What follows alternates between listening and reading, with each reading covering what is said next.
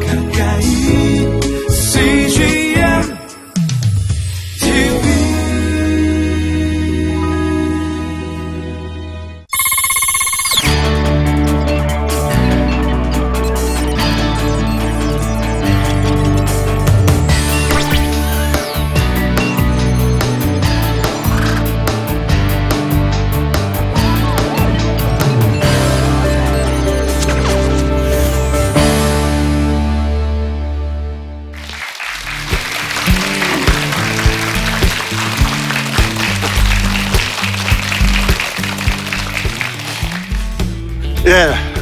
루터 대학교에서 어, 이제 주로 학생들을 가르치는 어, 루터 대학교 교수 박일령입니다.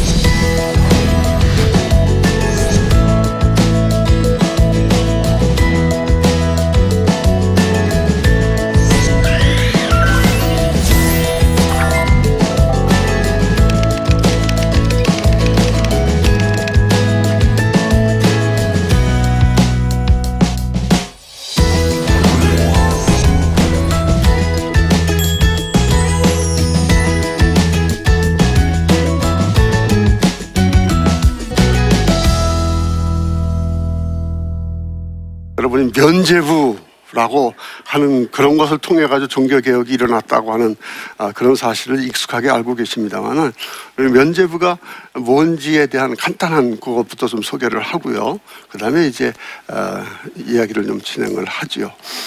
어, 잘 아시는 대로 어, 면제부 그러면 이제 그 죄를 면한다.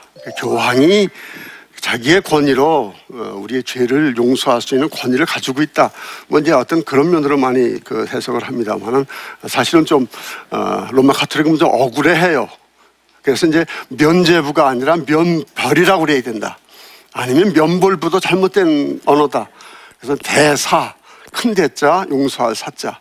그래서 크게 용서한다 라고 하는 이제 그래서 대사라고 이제 캐톨릭에서는 보통 어, 얘기를 씁니다.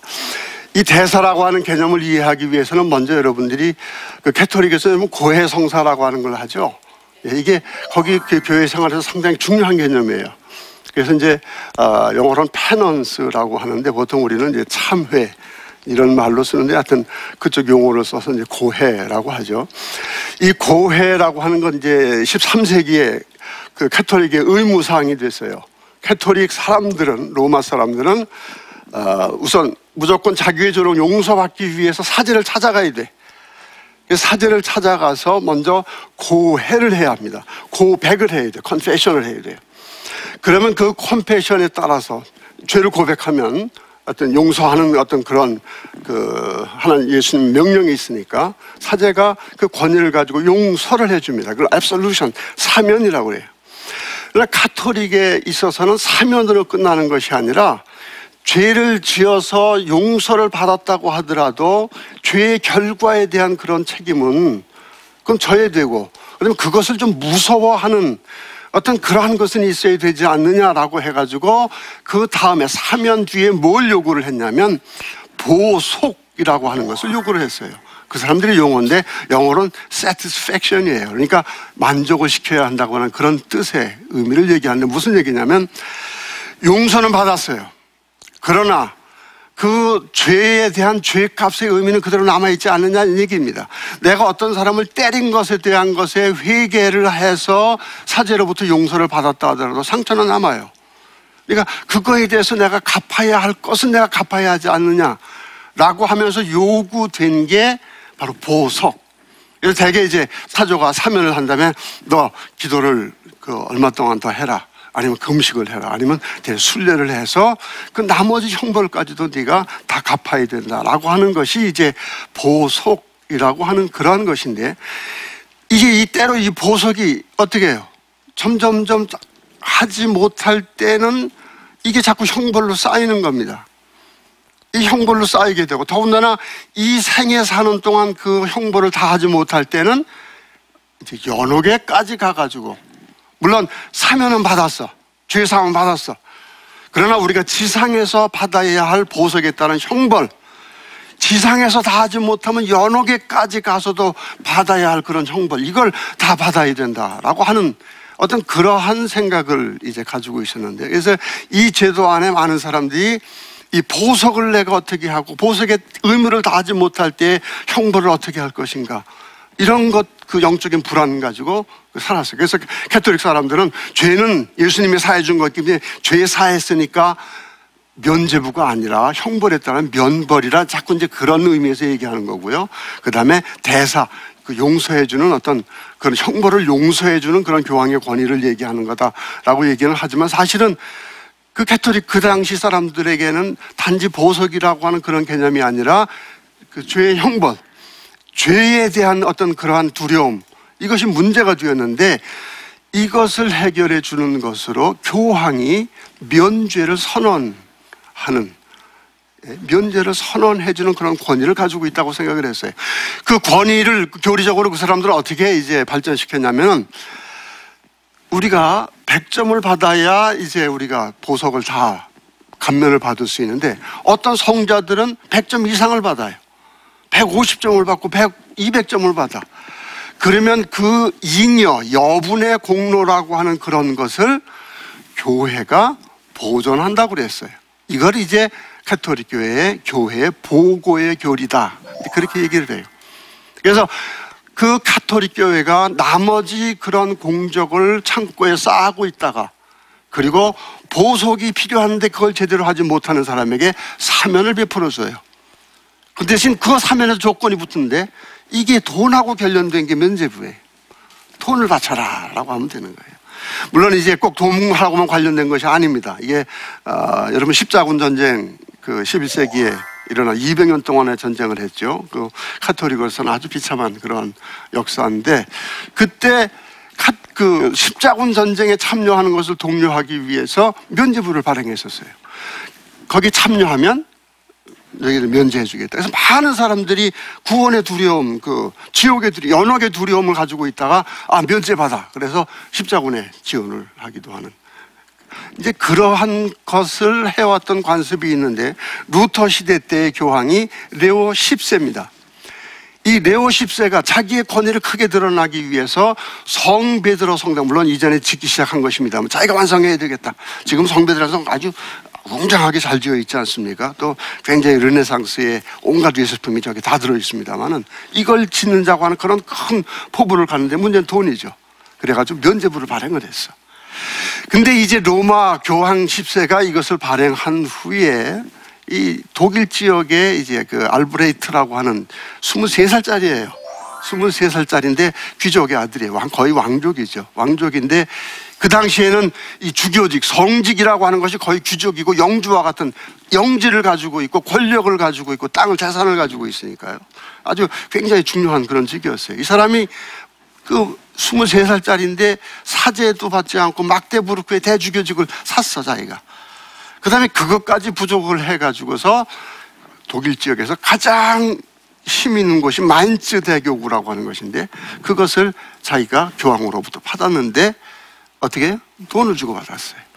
23살짜리 30살이 되어야 되는데 23살에 받았어. 그러니까 자기가 돈으로 이것을 그때는 뭐 돈이면 교황이 그죠? 이거 돼. 그럼 되니까요. 독신이었잖아요. 신부들 그 당시에. 근데 첩을 두었어. 아들까지 두었어. 근데 전혀 문제가 안 돼요. 왜? 돈만 되면 그죠? 교회에서 너 돈 냈으니까 사면해. 그렇게 사면 받고서 많은 사람들 교황이 여러분 저 그 많은 부인을 데리고 아들들이 있고 또 그 아들이 교황도 되고 하는 어떤 그런 시스템이었어요. 그래서 이제 그 어린 그 알브레이트라고 하는 사람이 마흔주의 대주교직을 돈으로 사고 돈으로 사고서는 독일 지역 내에 면제부 판매권을 이제 받습니다. 그리고 판매하면 돈을 주겠다. 그리고 이 사람이 돈이 부족해가지고 후거가 여러분 유명하죠?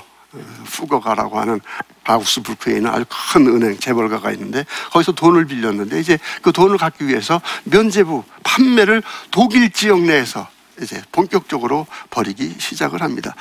여러분 잘 들었을 거예요. 요한 테첼이라고 하는 도미니크 파의 한 수도사인데 이 면제부 판매 설교가라 아주 유명한 사람이에요.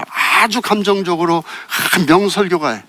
그래서 이 사람이 면제부 팔면 독일 지역 내내 돌아다니면서 판매를 하는데 아주 엄청난 그런 그, 그 많은 사람들이 호응을 받습니다. 유명한 설교가 있죠. 예. 너의 부모님들이 지금 연옥에서 외치고 있는 그 음성 너희들이 듣지 못하느냐? 지금 그 고통 가운데 나를 살려달라 살려달라 외치고 있을 때에 그러나 너희들이 연복교회 동전 넣을 때 딸랑하는 소리가 나는 그 순간 너희 부모들이 연옥에서 뛰어나와서 천국으로 올라갈 것이다. 막 그, 이 남아있는 유명한 연설문이에요. 이제 이러한 연설을 가지고 면접을 판매를 하는 그런 가운데 루터가 그 얘기를 들어요. 이제 그, 그, 그 지역 내에서 팔질 않습니다. 그런데 그 이웃 지역에 가가지고 사가지고 오는 이제 그런 심각한 현실을 보고서 루터가 신학교 교수였어요. 예, 다음 시간에 조금 자세히 얘기를 하겠습니다만 그리고 이제 설교가로서 목회자로서 이건 아니다. 라고 해가지고 95개 논조라고 하는 것을 비텐베르크 성에다가 이제 게시를 하게 되고 이것이 삽시간에 모든 사람에게 퍼져나가요. 그리고 면제부에 대해서 뭔가 좀 잘못되었다고 느끼는 그런 사람들에게 굉장한 깨우침을 일으키기 시작을 하고 그래서 종교개혁의 불씨가 되기 시작을 합니다. 좀 그 진행되는 과정은 나중에 좀 말씀을 드리되 먼저 좀 면제부에서 뭘 얘기를 했는가라고 하는 걸 제가 세 가지로 좀 요약을 해서 말씀을 드릴게요. 루터는 교황의 권위, 교회의 질서, 이거 무너뜨릴 생각이 없었어요. 교황을 존중하는 마음 그대로 있었습니다. 그러나 지금 잘못되고 있는 거 여러분 교황 아셔야 되지 않습니까? 95개조 논제를 붙이면서도 알브레이트 대주교에게 예의를 갖추어서 편지를 썼어요. 이만큼 지금 당신 설교자들이 잘못하고 있습니다. 이거 바로 잡아 주십시오. 이런 마음으로 편지를 썼는데 어때요? 이 알브레이트는 이 돈 벌어야 되는 사업이기 때문에 영적인 사업이라고 하지만 대주교로서 하는 일이지만 사실 돈벌이 아닙니까? 이게 당장 거슬려요. 그래가지고 교황의 권위에 무시하는 사람, 교회의 질서를 파괴하는 못된 놈, 그래가지고 교황에 보고를 하죠.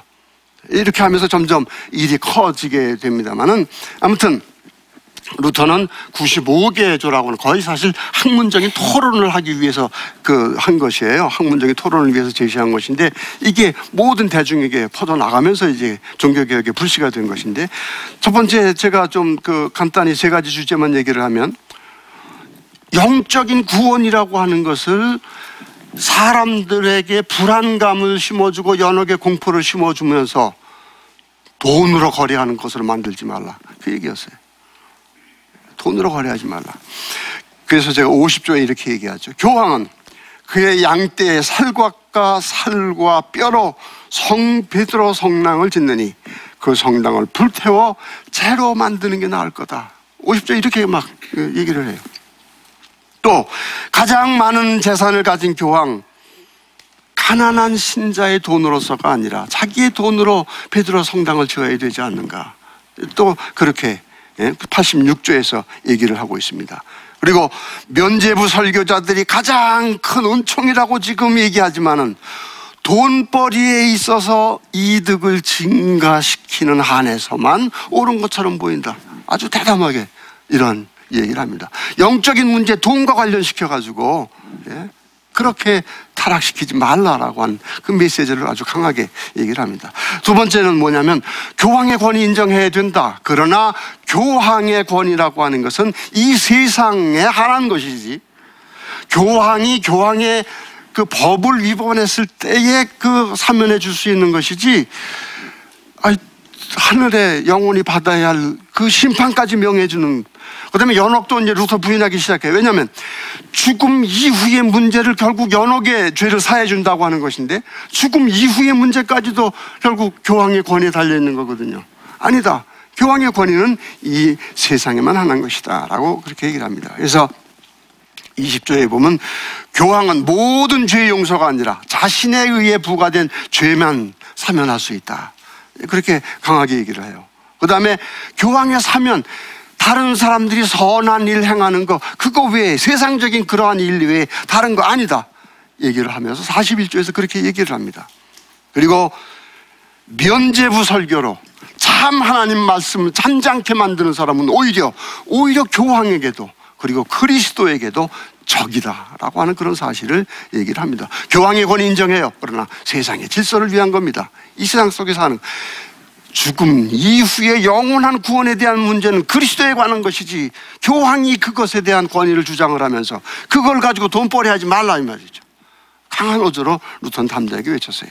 마지막 메시지가 아주 중요한 메시지예요. 뭐냐면 면죄부를 쥐고서는 정말 선하게 살아야 할 사람들이 그건 외면한다는 그런 얘기예요. 그래서 뭐라고 얘기하냐면 면죄부로 구원받을 걸 신뢰하는 거 헛된 거다. 53조에서 그렇게 얘기합니다. 또 가난한 사람을 본체 만 채 지나버리고 면죄를 위해 돈을 바치는 사람은 면죄가 아니라 하나님의 진노를 사게 될 것이다. 여러분 면죄부 사고서 난 구원받았다고 생각하고 있는 거예요. 루터가 가장 걱정하는 것은 그리고 정작 그리스도인으로서 선한 생활을 해야 되고 가난한 사람을 보면 돌봐줘야 되는데 자기는 면죄부 샀다는 겁니다. 그리고 그것을 무관심해 버리는 거. 이게 가장 무서운 거다라고 하면서 강하게 거기에 대해서 면죄부 95개에 대해서 반박을 하고 있습니다. 그러면서 뭐라고 얘기를 해요? 32표에서 결정적으로 얘기합니다.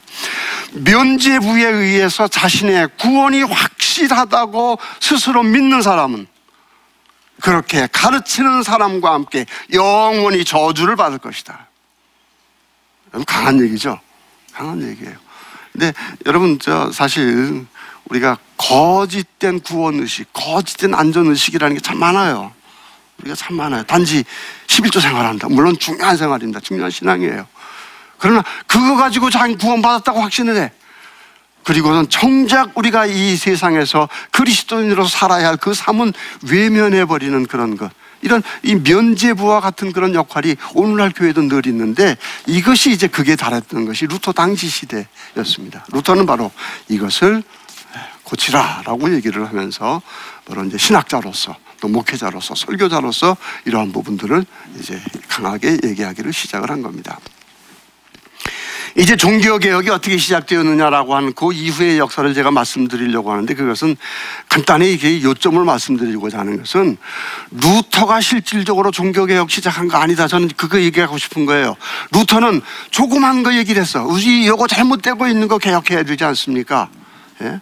이거 잘못되고 있는 거 이거 얘기해야 되지 않습니까? 그리고 쉽게 자기가 이런 식으로 얘기할 때 아 교황은 이거 보고 아 그렇구나 지금 교행 그 면제부 판매하는 사람들이 지금 도를 넘어섰구나 이걸 깨닫기를 바란 거예요. 또 그러리라고 또 루터는 생각을 했어요. 그런데 교황청의 즉각적인 반응은 무엇이었냐면 너 교황의 권위에 대드는 사람이야. 그리고 그 목소리에 귀를 기울이지를 않았습니다. 여러분 우리가 교회가 조금이라도 어떤 개혁의 목소리 그런 것이 있을 때 거기에 귀담아 들을 수 있을 때 우리는 가능성이 있는 거예요.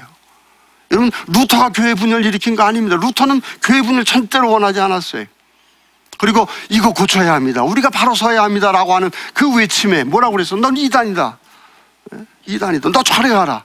이것만 자꾸 위협을 가하니까 루터가 어떻게 해요? 루터 아니야 이거는. 이건 진리는 바로 서야 돼. 그리고 이제 교황의 권위에 부딪히는 일을 진행하게 되면서 이게 종교 시작으로 그리고 개신교가 탄생하는 그런 과정으로 발전하기 시작을 합니다. 그리고 알브레이트는 어떻게? 우선 돈벌이가 지장이 있는 거 아닙니까? 돈 꿨는데 돈 갚아야 되는데 면제부 장사 안 되니까 어떻게? 그리고 95개조 논조 때문에 실제 장사가 안 됐어. 도미니크 저그 대체 너 책임 크다 그래가지고 그 유배시켜 놓고 아주 비참하게 죽었어요 그 사람. 나중에 루터가 위로 위로해 줄 정도로.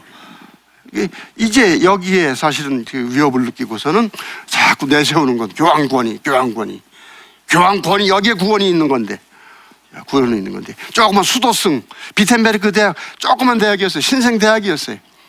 예? 거기 그 대학 출신 그게 네 목소리가 무슨 의미가 있느냐라고 하는 그런 의미로서 그저 어, 누르려고만 했던 그런 것이 종교 개혁을 진행시킨 요인이었다라고 하는 그런 이야기입니다. 그런데 이제 좀 역사적으로 제가 잠깐 말씀드릴 것은 이 교황이 이렇게 왜 권위에 집착을 했는가라고 하는 문제는 이 당시 흐름 가운데서 교황청이 권위에 대한 위협을 받고 있었어요.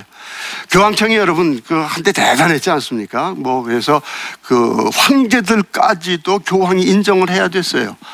대관식을 다 해주었습니다.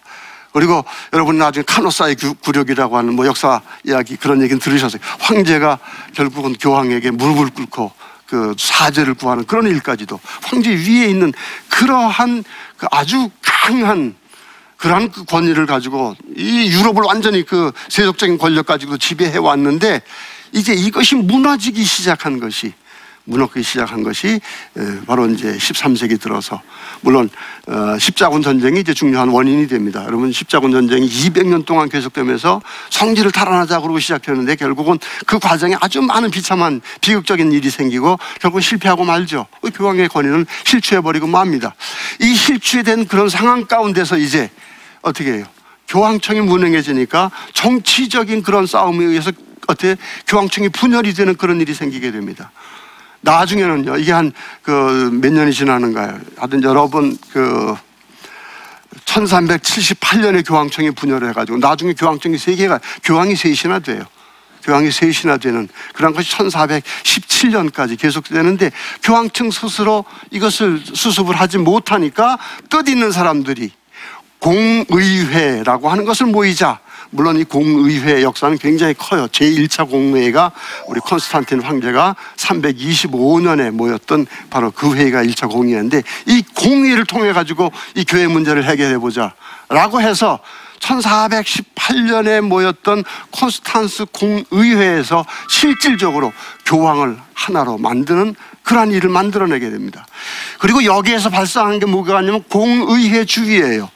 교황의 권위보다는 공의회 주의가 더 높은 권위를 가지고 있다. 그래서 나중에 루터가 교황청과 싸울 때 이 공의회의 권위에 이제 호소하는 그런 일도 생기게 됩니다. 교황이 하나가 된 게 공의회 때문에 비로소 이제 그렇게 되었는데 이러한 역사적 배경 가운데 교황은 점점점 공의회주의를 배격하기 시작을 해요. 그러면서 공의회가 어떻게 이제 교황권위에 위협이 된다 생각을 하기 시작을 합니다. 그리고 또 하나는 이러한 것 가운데 점점점 어떻게 해요? 중앙 집권적인 국가들이 발전하기 시작해요. 프랑스의 왕이 생기죠. 스페인에도 왕이시죠. 그리고 영국의 왕조가 생기죠. 그러면서 교황청으로서 점점 독립을 주장을 하기 시작을 합니다. 어떻게? 교황의 권위는 점점 약해지기 시작을 하는 거예요. 그리고 이때 르네상스, 인문주의 이런 것들이 생기고 대학들이 생기면서 그동안의 미신적인 그런 것을 가지고 이러한 사람들의 영혼을 지배해 왔던 교황청이 점점점 힘을 잃어가기 시작을 합니다. 왜 사람들이 깨어가기 시작을 하니까. 이 미신적인 그런 부분들이 통하지 않으니까요. 점점 그럴수록 교황청이 느끼는 건 뭐예요? 우리 권위가 의심받는다. 우리 권위가 위협받는다. 우리 권위 지켜야 돼. 우리 권위 지켜야 돼. 여러분 이것이 종교개혁을 일으키게 만든 교황청의 그때 문제점이었다는 거예요. 권위가 하나님 앞에서 무슨 소용이 있습니까?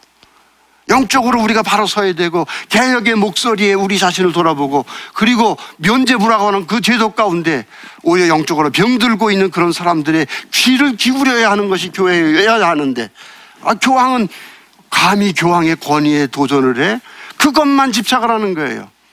그리고선 결국 어떻게 루터를 이단으로 파문을 시켜버리니까 루터는 거기에 대해서 이제 다음 시간에 얘기할 겁니다. 오직 성경만이 우리의 참된 권위다. 오직 성경만이 참된 권위다. 그러면서 오직 성경만을 권위로 삼는 그러한 개신교가 탄생되는 그러한 계기가 되는 것입니다.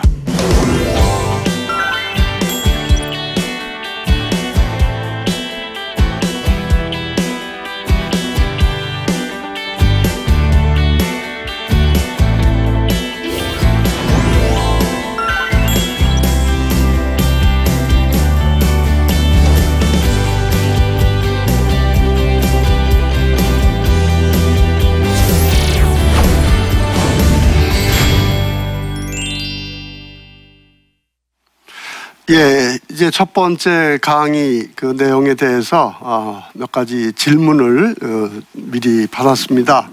종교개혁 당시 대중들의 분위기는 어땠는지 궁금합니다. 교황의 횡포로 괴로워했는지, 루터를 지지했는지.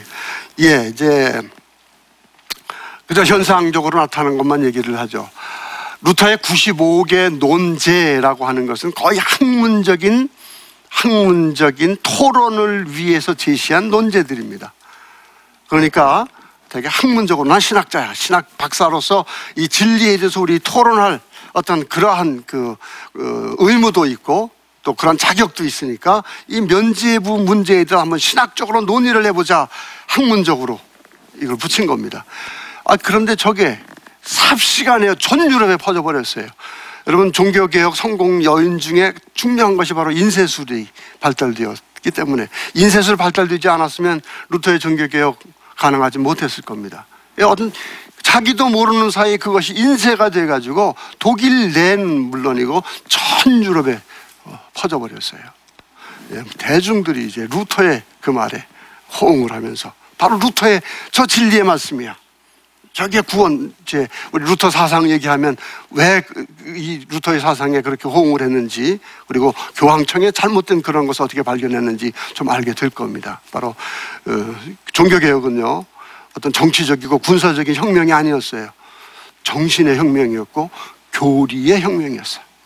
신앙심이 만족을 느끼고 신앙심에서 뭔가 새로운 걸 깨달았어요. 그 새로움 이것을 가져다 준 것이 바로 종교개혁의 시작이었다라고 얘기를 할 수 있습니다. 그래서 대중이 아니었으면 대중운동으로 발전되지 않았으면 종교개혁은 성공하지 못했죠. 뭐 군사의 힘이 있습니까? 돈이 힘이 있습니까? 그런 걸로 안 됩니다. 그런 거 안 되는데 대중적인 그런 것에 호소할 수 있고 대중들이 거기에 다 반응을 했어요. 영적인 그 해소를 느꼈거든요. 해소를 느꼈거든요. 그래서 그런 그 어, 영적인 반응으로 인해서 대중으로 인해서 종교 개혁은 성공할 수 있었다 이렇게 얘기할 수 있을 것입니다. 제가 첫 번째 강의에서는 이 종교 개혁의 그 역사적인 배경 95개조 논제와 관련해서 그런 것을 말씀 그것을 초점으로 두었어요.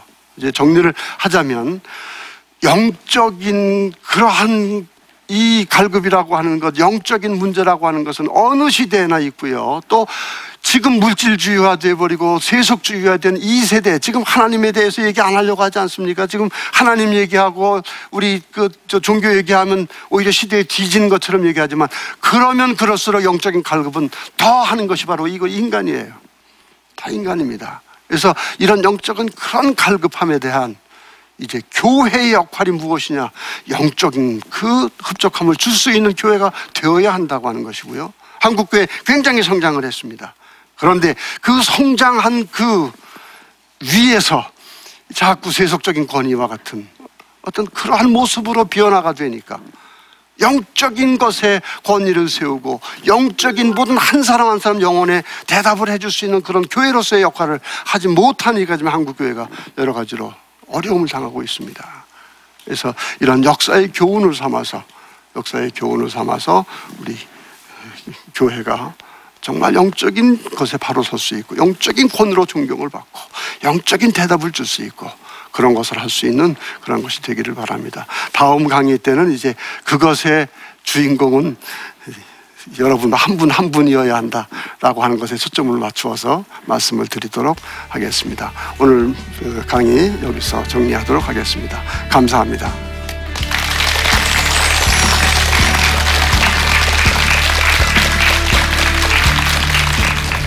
여러분들이 개혁을 해야 합니다. 루터는 소명은 성직자가 받는 게 아니다. 한 사람 한 사람 그리스도인이 다 하나님으로부터 고유한 소명을 받고 있어요. 영적인 측면에서 우리는 영적인 계급은 없다. 모든 사람들이 다 사제다. 세례받은 사람들은 다 사제의 소명을 받은 것이다. 라고 얘기를 하면서 이제 그리스도의 귀족들에게 영향력을 가지고 있는 사람들에게 당신이 하나님으로부터 소명을 받은 사람들입니다.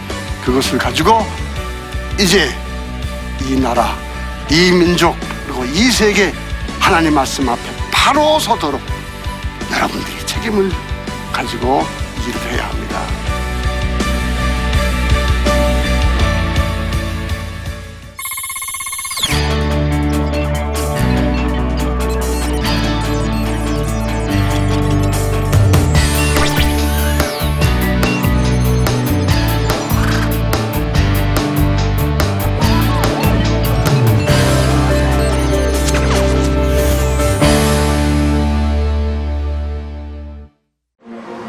I'm Reverend Bernardo Santos. I'm pastoring in San Francisco Presbyterian Church uh, as a pastor.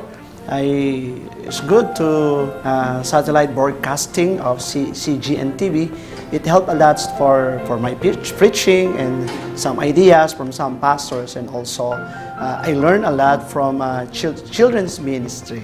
Thank you for CGN TV for this kind of uh, ministry broadcasting for to share uh, their ministry around the world. Thank you very much.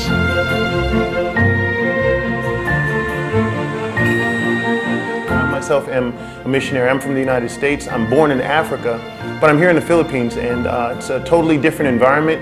Um, if I want to be encouraged, like the church members, they can hear me preach, but I don't have someone to preach to me also.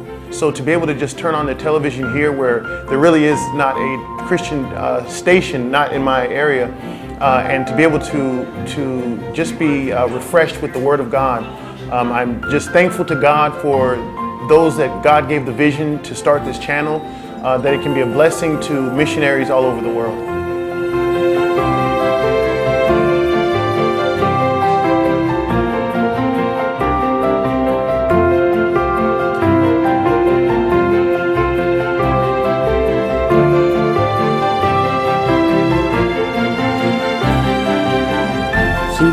TV. We, we appreciate it and God bless you. And I pray, Lord, that many people will come to the Lord because of your willingness to go out and do all this. And thank you, thank you.